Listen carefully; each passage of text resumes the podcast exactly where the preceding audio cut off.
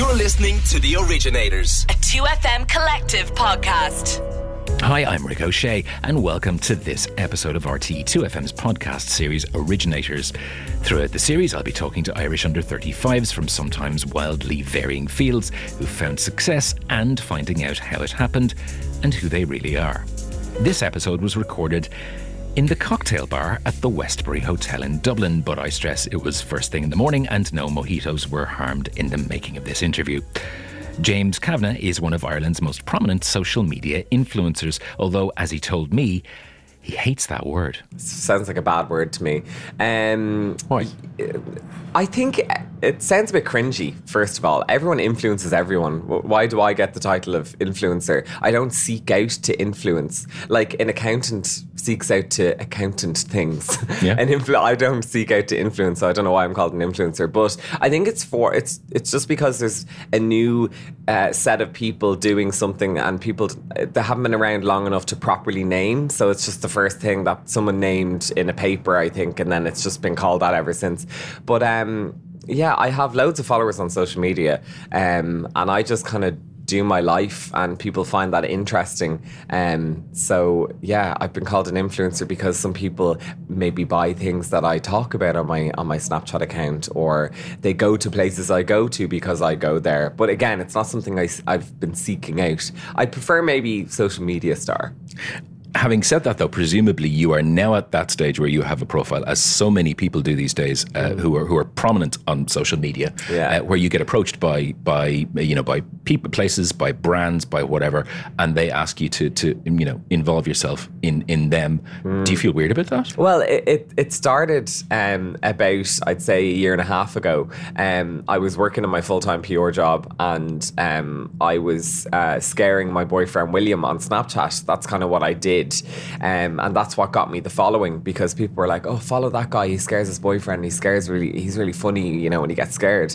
Um, then I, I seen people kind of vlogging their day to day lives. So I decided to do that. But from scaring William, then I was kind of um, Snapchatting us making food at home, the stuff I'd buy for the house. I'm mad about interiors.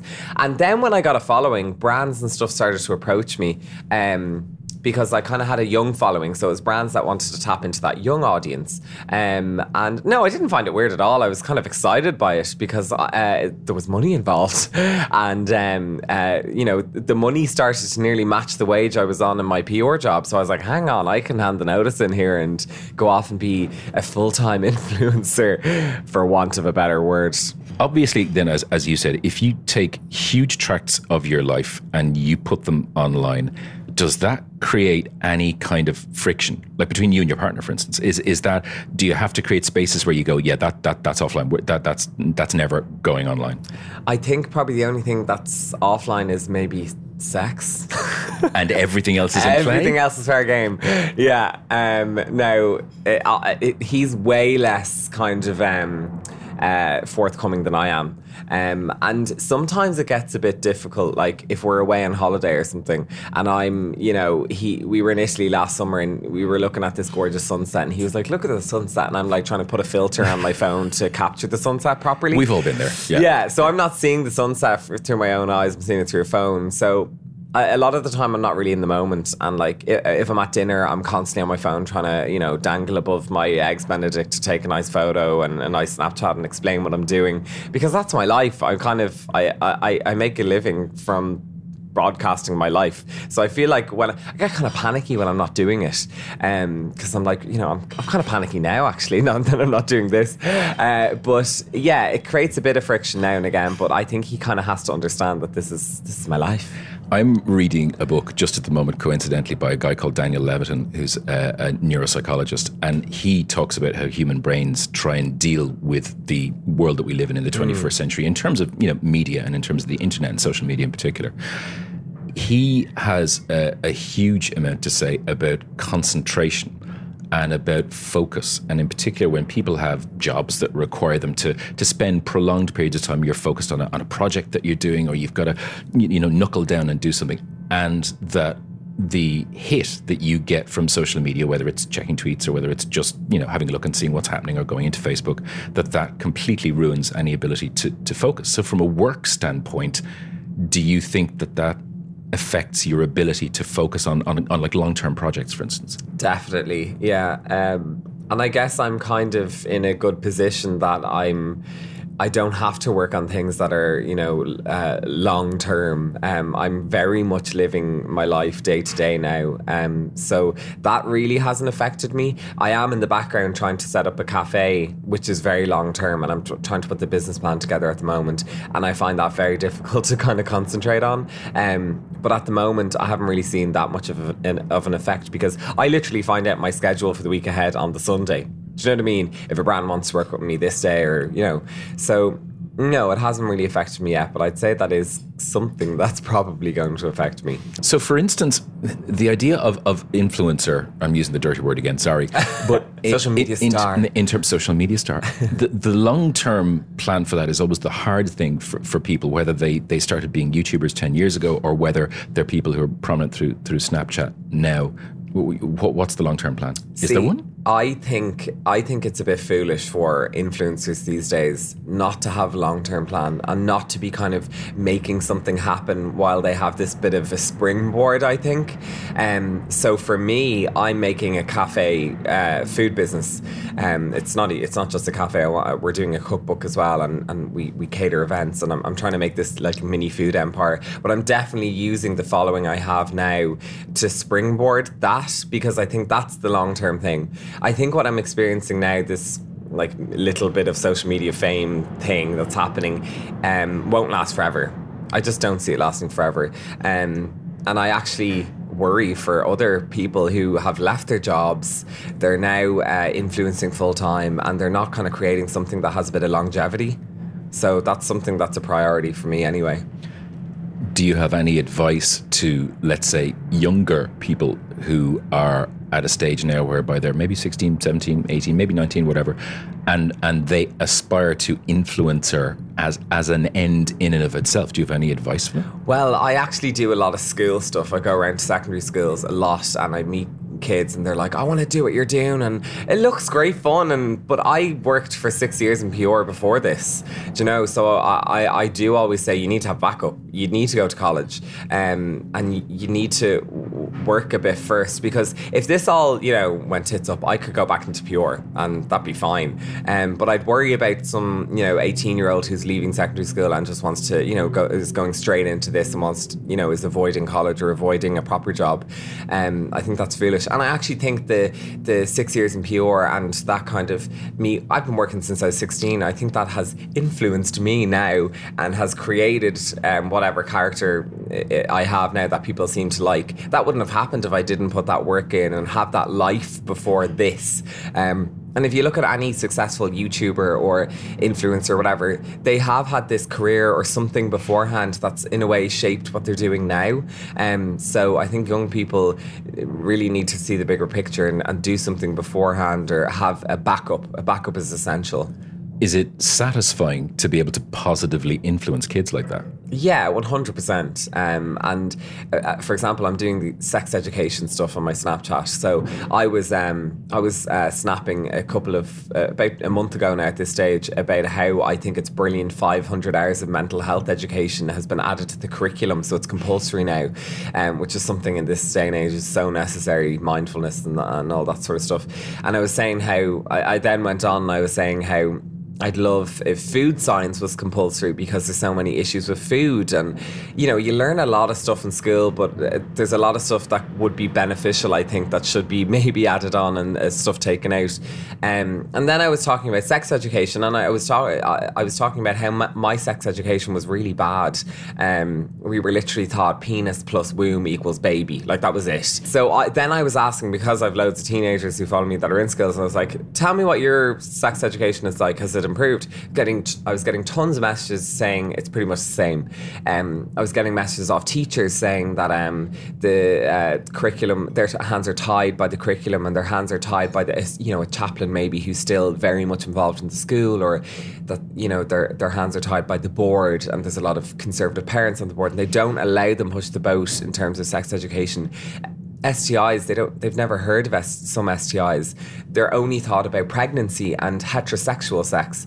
Um, so that I was like, okay, right, I'm going to teach sex education now. So I did these sex education lessons every Tuesday on my Snapchat, and I'm being sent, you know, snaps of 18 year olds in clinics being checked, and they're like, yes, I'm being checked in the clinic, and.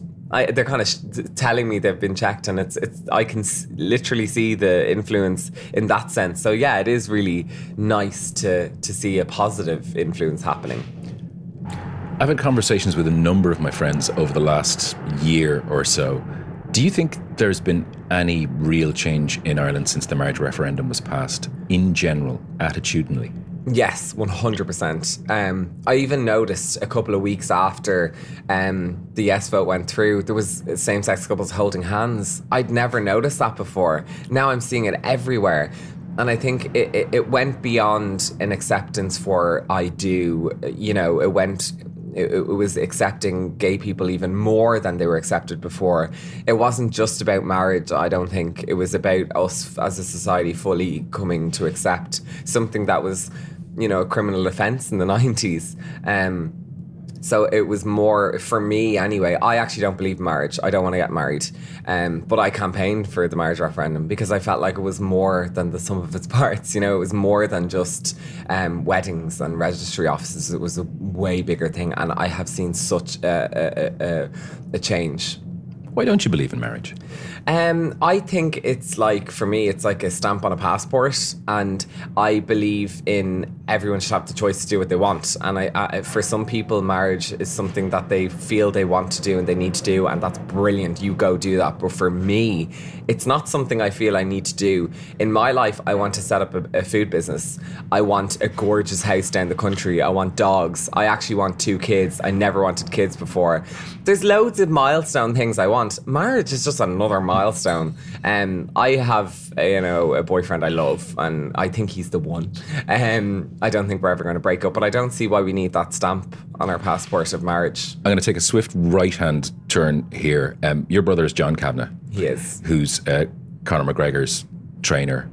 Is that strange? Is that unusual? Is it something that people bring up a lot? Is it something that they try to use to start conversations? Um, I get, I, you know, I get a lot. I get some messages now and again from from guys being like, "You're John Kavanagh's brother. There's no chance you can get him to sign this, or you know, things like that." people which look for tickets all the time? All the time. Oh, yeah, okay. All the time. And like, yeah, I get, a, I get a couple of people in a in a usy kind of way trying to butter me up to get John to do something or to, to meet John, which becomes annoying. It's not happening as much anymore. But um, yeah, it's it's I I love John. I think he's brilliant. Um and he's so inspirational and I think his story you don't even have to be into MMA but his story alone of how he got bed up and you know he went into self-defense and then he did this and he brought jiu-jitsu to Ireland and that story of success can be applied to anyone and it can be attractive to anyone um so it's it's mad having a brother like him but it's it's really good and uh, people are now r- figuring out we're brothers. Like it's it was always a thing where I'd be doing something and I'd say it or he'd say it and people were like, "What? You're brothers?" Um, and we actually did a, a talk in UCC the day before yesterday uh, down in Cork, and it was the first. It was with Tato, so it was the first kind of job thing we've done together, and it was so funny because we were in this massive lecture hall, and there was one half of all these like Huns, girlos that were for like clearly for me because that's my demographic. I'm ninety percent women on Facebook. You can see your stats, and then the other half were all these like gym lads that were for John and Conor McGregor. So it's just funny to see that split, you know. Did he ever try and train you at any point? Oh yeah, um, when he started um, doing karate lessons, that's how he started. Um, I was forced to go because when he needed to do a move on uh, someone to show the rest of the class, I was the the body. Were you the dummy? I was the Oh, dummy. okay. I was his punching bag for so long, um, and yeah, I was made go to karate, and then he started to teach jiu-jitsu, and I was made to go to that till I was about 16, 17, um, and I hated it. Um, but now I'm kind of like I'm kind of I, I go to his gym now and again, and I kind of enjoy it. I think it was just because I was made go, I didn't like it. Um, but I often think he practiced loads on me growing up. Like he'd always be uh, practicing a choke on me and seeing the point just before I passed out, and you know how far he could bend my arm back before Brothers I- tend to do that. it. Yeah, yeah, been there. So I kind of feel this is a bit of a leap, but he finessed his technique on me and then passed it to Conor McGregor. So maybe I have some sort of You're you know, responsible for, for his success. I'm responsible for Conor's Yeah. success. I think I can say that. Small yeah. stretch, but Yeah. but a worthwhile. um, is it true that you, that you were bullied when you were in secondary school as well? And did that help in any way, or was that was that part of the equation? Uh, I was really badly bullied until third year, and um, I wasn't out then uh, as a gay. I knew I was gay, um, but uh, it was just not an atmosphere you could come out. Like you know, the word faggot was thrown around. Uh, you know, uh, nearly every ten minutes. I always was. I always used to think, what is with young straight boys' obsession with gay people? They have this undying obsession. It's so bizarre. But anyway, I was like, I can't come out in this in this atmosphere, and I was asked. I remember even being asked if I was gay was because they'd always do it when it was like the class was quiet or something, and they turn around, they're like, James, are you gay? And it was just it was like a dagger to my heart. So I just associated being gay with this unhappiness, and um, I ended up being uh, kind of a troublesome teenager because I was experiencing this horribleness in school, and I'd go home, and I can only uh, see this in hindsight now, but I'd go home and I'd take it out my parents, and I was a total terror. Or my parents would tell you this. Um, so then they decided to send me to boarding school to try and like maybe fix this terror child they had. Um, but the truth of it was, I was just really deeply unhappy because I was so badly bullied. I hated going to school. I I felt sick walking to school. There was like a knot in my stomach. Um, and then I went to boarding school. And in my mind, in my juvenile mind, you know, I was in the school in Dublin. I was being really badly bullied. What the hell is this boarding school? I'm like in the middle of the country, going to be like, I felt like, you know, there's going to be pit farmers with pitchforks being like, get the gay out. You didn't think Hogwarts? No, is that not your first thought? That's, I did kind of think because the building did a look a bit Hogwartsy, but then I was like, oh, Middle Ireland, they're going to hate me even more. Not, yeah. Do you know? But then I went and I loved it. And boarding school is like a melting pot of different cultures because there's people from, you know, so many different cultures. There's people from different religions. So it was actually so much more accepting than, you know, the school in Dublin. Um, and I flourished there. I really did. I came out of my shell. I came out as soon as I went to the school. No one batted an eyelid. Um, I was like, you know, working on plays there. I did really well, and yeah, that was the beginning of of my of being me. I think because I had no friends up until third year, not one friend, um, and then I gained loads of friends and I kind of became a really popular person in school which was so um, opposite to what I was in my first school I've asked everybody in this series about music uh, because it's important to everybody I've talked to. What about you? What do you listen to? I am obsessed with Enya love Enya I wasn't expecting that. Were you not? Nope. Orinoco Flow. Such a like high lifting song. Um, yeah, music is so important to me. Um, even when I'm going like speak, you know, if I'm speaking at something or whatever, I have to put like really uplifting music on on the way to the place. Um, so it is important. Um, I, I I never really know what's in the charts. Um, Fleetwood Mac are probably my favorite band. Um, I listen to Dreams nonstop. um, what else do I like? Love early Madonna, Ray of Light. And that album is amazing. Your dad is a really strong influence on you, isn't he? He is, yeah. Um, and he's the he's the person I grew up hating. Absolutely hated him. Um, he's he's now he's in his late sixties and he still gets up at seven a.m. every single morning. He is semi-retired. He's a builder, um, but he still goes out and does his thing. And like he never used to let me lie on in the mornings. And I love sleeping in the mornings. And I, he'd always come in at like he'd come back, you know, for like to get something at like maybe nine or half nine or ten, and he'd go ballistic if I was still in bed on a Saturday or a Sunday. So I, I grew up hating him, but now I'm finding that uh, way of uh, uh, that his ethics are now in me. I'm very panicky if I don't, if I'm not doing stuff all the time, or um, if I'm not achieving stuff, or if you know William's in bed too long. I I, I'm, I get panicky like that, and that's definitely from my dad. Um, so he's definitely had a positive influence on me, even though I would hate for him to hear this. So I hope he's not listening. So then, what do you do to relax? What do I do to relax? Do you know, ironically, I you adore being on my own. I'm such a loner, um, and I think maybe it's because like I, am I'm, I'm out and about all day and I'm, I'm meeting loads of people and um, I'm I've been working with schools for the past couple of months with for a Bank of Ireland um, uh, campaign I'm doing. So I'm meeting like a lot of people constantly. So when I go home, I actually don't like having friends over. Um, I love just lighting my candles at home. I have so many candelabras. It's ridiculous. I've been collecting them for years. And the process of lighting them all for me is so therapeutic. And I go around the house and I pretend I'm in this medieval castle and I light all the candles and I turn off the, all the lights. And I just, I, I relax from being on my own. It's my favorite thing to do. And when you're on your own, are you still online? Yeah, I am. Yeah, I'm always dual screening. I have the TV on and my phone on treble screening maybe my laptop as well. Um, but yeah, I going home, being on my own, uh, away. F- it annoys my friends as well because they never really get to hang out with me because I'm a loner. So, is there a James Kavanagh mask that comes on when you're working and when you're at these events that you can then? When you're by yourself, go. That's it. I can take him off now. I think so. Yeah, definitely. Um, yeah, like I, I get loads of, I, like because I am outgoing and I do like people. I enjoy it, but I, I enjoy my own company and um, my m- myself more. And sometimes I get I never don't get nervous when I'm going into a, a, room or an event or if I'm about to go on stage and speak at something. I'm never not nearly about to vomit. Um, I can't shake that for some reasons. I, I think if I was to win you know 10 million tomorrow i'd probably just throw all this away and and move my my dream is to move to a big rambling manor down the country that's what i think i do i wouldn't even have internet i don't think this episode was produced by Amanda Fenley. The series producer is Alice O'Sullivan.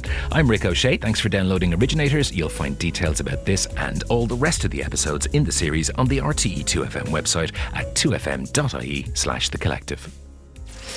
The Collective. 2FM.